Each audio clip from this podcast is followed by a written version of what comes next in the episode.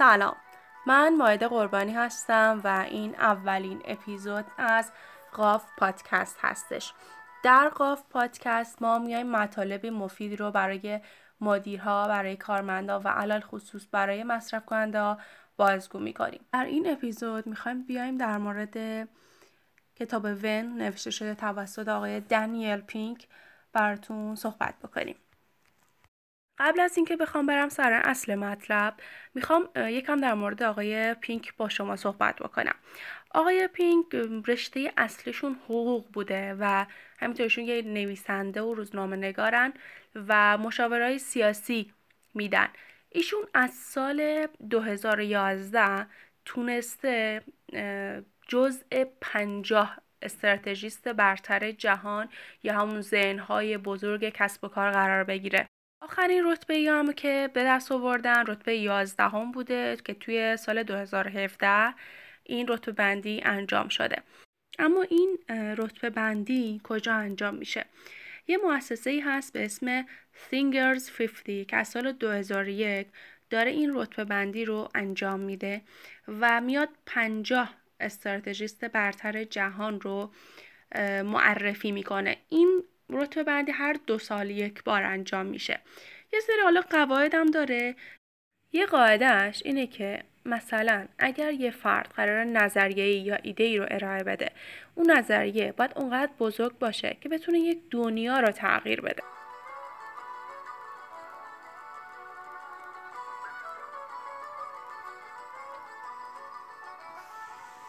اما حالا بریم سراغ خود کتاب. اینکه موضوع کتاب از چیه و برای چی نوشته شده. این کتاب در مورد زمانسنجی هستش. در واقع می‌خواد به ما بگه که زمانهای ما در طول یک روز با هم برابر نیستن. ژان ژاک دورتوس دومایرن یک ستاره شناس بود. تو سال 1729 میلادی تو دفترش یک گل داشت که این گل شبها خودش رو میبست و روزها باز می‌کرد. این گل توجه این ستاره شناس رو به خودش جذب کرد و خواست آزمایش بکنه ببینه آیا وقتی که باز هم نور روز به این گل نمی‌رسه گل خودش رو باز می‌کنه یا نه. به خاطر همین گل رو گرفت گذاشت توی یه کابینت و یه فضای کاملا تاریک که هیچ نوری به اون گل نرسه. روز بعد رفت که ببینه وضعیت گل در چه وضعیتیه در چه حالیه. با کمال تعجب دیدش که این گل باز کرده خودشو. با اینکه هیچ نوری بهش نرسیده بود. و این یک مقدمه ای بود که ما بیایم در مورد علم کرونوبیولوژی یا همون ساعت زیستی صحبت بکنیم. چند سال پیش هم دو تا متخصص علوم اجتماعی از دانشگاه کرنل به اسم مایکل میسیو اسکات گولدر اومدن 50 میلیون توییت رو که توسط دو میلیون کاربر که که از 84 تا کشور ارسال شده بود رو بررسی کردن و در واقع این بررسی هاشون رو با استفاده از کامپیوتر و یه نرم افزاری به اسم LIWC انجام دادن. تا احساسات مثبت و منفی آدم ها رو ارزیابی بکنن. با این بررسی ها اونا متوجه شدن که احساسات مثبت آدم ها با یه الگوی ثابتی از اول صبح شروع می‌کنه و افزایش پیدا کردن تا ظهر و از ظهر به بعد از بعد از ظهر شروع می‌کنه به کاهش پیدا کردن و تا غروب که دوباره یه اوجی می‌گیره البته نه به اون شدتی که ظهر داشته. اگر بخواین راحتتر متوجه بشین یه نموداری رو در نظر بگیرید که از صبح حدودا 7 8 صبح شروع میشه. این نمودار میره بالا به اوج می‌رسه توی ظهر نقطه اوجشه و دوباره پایین میاد و کاهش پیدا می‌کنه تا عصر. یعنی در واقع یه یوی برعکس رو شما تصور بکنید و از عصر دوباره این شروع می‌کنه به اوج گرفتن تا غروب. کنانت از سال 2001 تا سال 2011 مدیرعامل شرکت سوپ کمپل بود.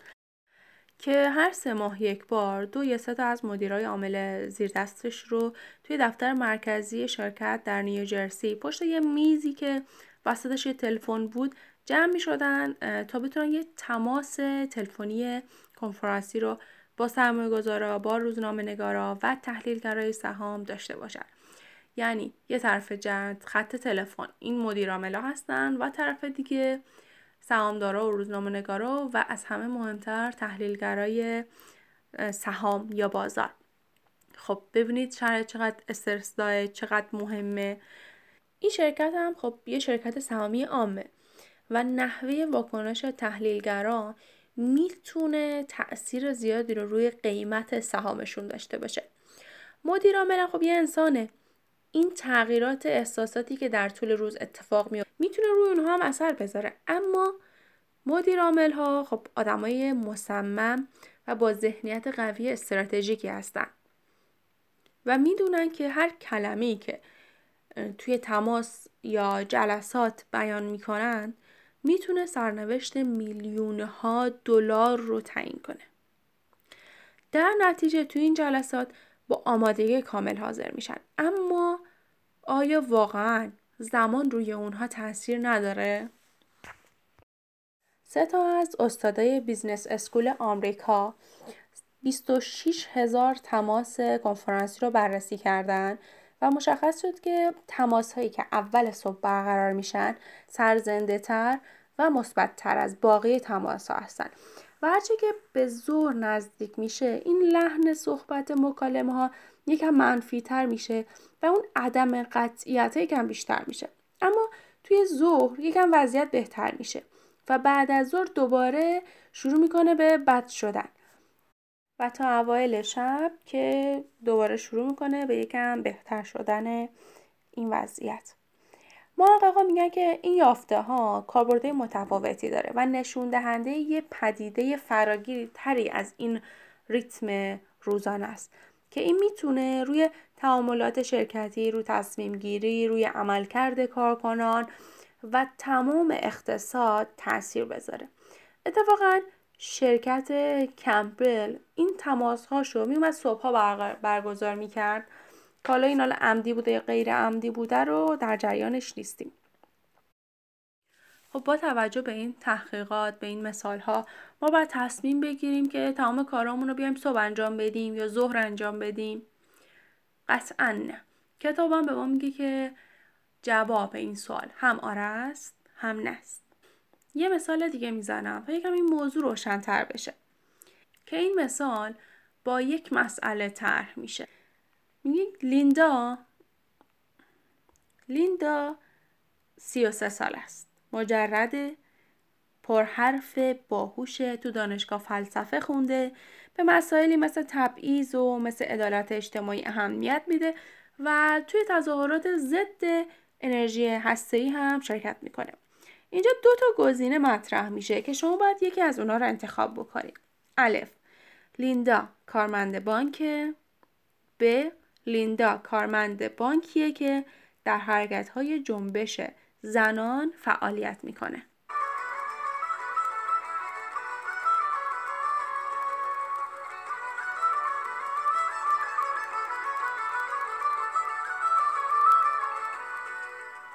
خب انتخابتون کردید.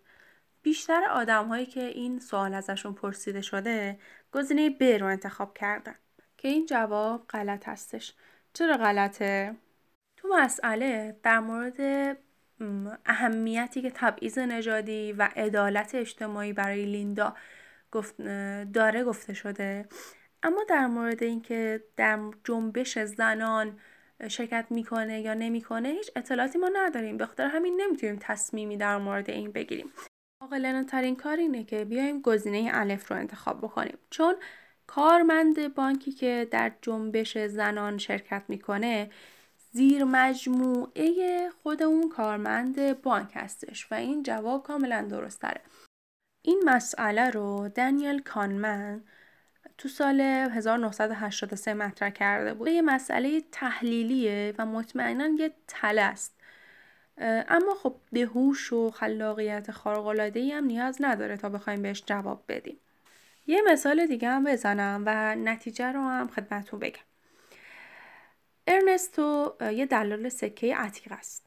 یه روزی یکی سکه برونزی رو براش می‌بره که یه طرفش یه تصویر پادشاه بوده یه طرفش هم تاریخ 544 قبل میلاد نوشته شده بود. ارنستو سکه رو دید و به جای اینکه بخواد اونو بخره زنگ زد به پلیس. چرا؟ چرا زنگ زد به پلیس؟ این همون چیزیه که دانشمنده علوم اجتماعی بهش میگن مسئله بصیرت. اگر دلیل کار ارنستو رو متوجه نشدید بعد بهتون بگم که روی سکه نوشته شده بود 544 پیش از میلاد. خب توی اون تاریخ حضرت مسیح به دنیا نیامده بود. پس چطور می‌تونه اون سکه اصل باشه؟ قطعا فیک بوده. به خاطر همین زنگ زده به پلیس.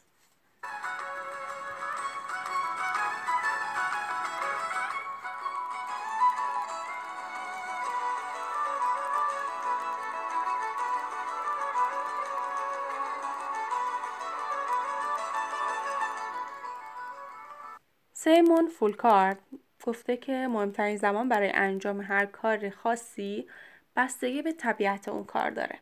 یه مثال دیگه هم بزنم. ادیسون تو سال 1879 وقتی که می‌خواست لامپ رو اختراع بکنه مونده بود که از چه موادی برای رشته های داخل لامپ انتخاب بکنه که بتونه هم کوچیک باشه هم نور خوبی بده هم گرمایی تولید بکنه جناب ایدیسون معمولا شبها توی کارگاه خودش کار می‌کرده. همینطور که داشته آزمایش های خودش رو انجام می‌داده متوجه ماده کربنی شده و اون تونست توی لامپ استفاده بکنه و به همه ماها روشنایی بده. همه انسان ها تجربه یکسانی از روز ندارن. هر کدوم از ما بر اساس الگوی زمانی خاصی که خودمون داریم می‌تونیم جزو یک از این سه دسته جغت ها، چکاوک یا دسته سوم پرندگان قرار بگیریم. ادیسون جزو این جغت ها بود که شبها کار می‌کرد و روزها کار خاصی انجام نمی‌داد یا استراحت می‌کرد. اما ما می‌تونیم با دو تا سوال متوجه بشیم که جزء کدوم یکی از این سه دسته هستیم. سوال اول این که چه زمانی شما میخوابید و سوال دوم این که چه زمانی از خواب بیدار میشید. و بعد بیایم نقطه وسط این ساعت ها رو مشخص بکنیم. مثلا اگر شما 11 شب میخوابید و هفت صبح بیدار میشید نقطه وسط ساعت شما میشه سه صبح. حالا اگر نقطه وسط ساعت شما از یک صبح تا سه صبح باشه شما دو جزو دسته چکاوک هستید. اگر ساعت وسط شما اون نقطه وسطتون از 6 صبح تا ظهر باشه. شما دو جزو دسته جغت ها هستید. و اگر ساعت وسط شما چهار تا 6 باشه که مثل خود من شما جزء دسته سوم هستید. حالا هر کدوم از اینا به چه صورت هستن؟ خب چرخ ها اونهایی هستن که صبح زود بیدار میشن و شب هم زود میخوابن. جغت هم که خب همه خودمون می‌دونیم اونایی هستن که شب بیدارن و بیشتر در طول روز میخوابن. اما دسته سوم کیان؟ دسته سوم اینایی که بین این دوتا هستن.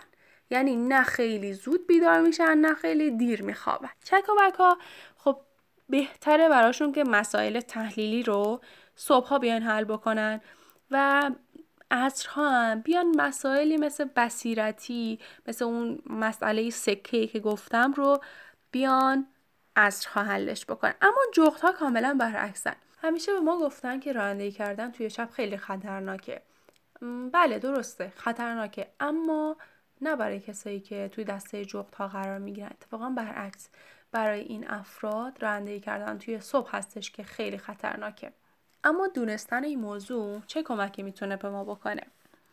این کتاب خب یه سری تکنیک هایی رو میاد پیشنهاد میده تا بتونیم که کنترل بیشتر و بهتری روی زندگیمون و علل خصوص روی عمل کردمون داشته باشیم. اگر مدیر یا رئیس شرکتی هستید سعی کنید الگوهای زمانی افراد رو با کارشون هماهنگ بکنید. تا بهرهوری بیشتری رو داشته باشید برای این که هم بخواید دقیق مشخص بکنید شما جز کدوم دسته از این سه دسته هستید می‌تونید برید توی سایت خود آقای پینک که هستش www.danpink.com اما بعد از اینکه حالا اون پرسشنامه رو پر کردید و به شما نتیجه رو داد میاد به شما پیشنهاد میده که جز هر کدوم از این دستا هستید چه کارهایی تو چه ساعتهایی از روز انجام بدید. به طور مثال به چکاوک ها میگه که شما بیاید کار تحلیلی رو صبح انجام بدید. کار بصیرتی رو مثل جریان اون سکه غروب ها انجام بدید. و تصمیم گیریتون هم سعی کنید که صبح انجام بدید. به دسته سوم پرندگان هم میگه که شما کار تحلیلتون رو صبح تا میانه روز انجام بدید. کار بصیرتی رو غروب و تصمیم گیریتون هم صبح تا میانه روز انجام بدید. اما به دسته جغت ها دقیقا برعکس اینا رو میگه. یعنی میگه که کار تحلیلیتون رو شما عصر و شب انجام بدید. کارهای بصیرتیتون رو بیاین صبح انجام بدید و تصمیم گیریتون هم بذارید شب و غروب انجام بدید. اگر یه وکیل چکاوک هستید نوشتن لایحه و حالا تحقیقات رو اوایل صبح انجام بدید که هوشیارترید و بهتر می‌تونید عمل بکنید. اگر مهندس نرم افزاری هستید که جز دسته جغت قرار می‌گیرید کارهای مهم رو اواخر روز و شب انجام بدید. اما خب همیشه زمان دست ما نیست. فرض کنید مثلا جز دسته جغت هستیم و باید صبح زود بریم یه جلسه شرکت بکنیم. چه کار باید بکنیم؟ خب بهتره که شب قبل یه لیستی از همه چیزهایی که لازمه داشته باشیم و قبل از جلسه یه ده دقیقه قدم بزنیم و آگاه باشیم با آگاهی کامل بریم سر جلسه. و همینطور کتاب پیشنهاد می‌کنه که از هاشیه ها استفاده کنید. مثلا اگر یک وکیلی هستید که جز دسته چکاوکه. صبح یک ساعت وقت خالی دارید. به جای اینکه برید وقتتون رو روی جواب دادن ایمیل بذارید بهتره برید سراغ کارهای مهمتر. و همینطور این کتاب میاد یه سری راهکارهای خیلی خوبی رو هم ارائه میده تا بتونیم تو محل کار ازش استفاده بکنیم. من پیشنهاد می‌کنم به شما که حتما برید این کتاب رو مطالعه بکنید. ارزش وقت گذاشتن رو داره. مخصوصا اگر یک مدیر هستید یک رئیس شرکتی هستید قطعا می‌تونه به شما در رسیدن به بهرهوری بیشتر کمک بکنه. خیلی ممنونم که این اپیزود از قاف پادکست رو گوش دادید. امیدوارم که نهایت لذت رو از این اپیزود برده باشید. ما رو به خاطر صدای خشدار به خاطر ناشیگری های ما به خاطر تازه کار بودنمون ببخشید. اگر نظری پیشنهادی چیزی بود خوشحال میشیم که برای ما کامنت کنید و برای حمایت از ما هم می‌تونید ما رو به دوستانتون معرفی بکنید. زنده باشید. خدا نگهدار.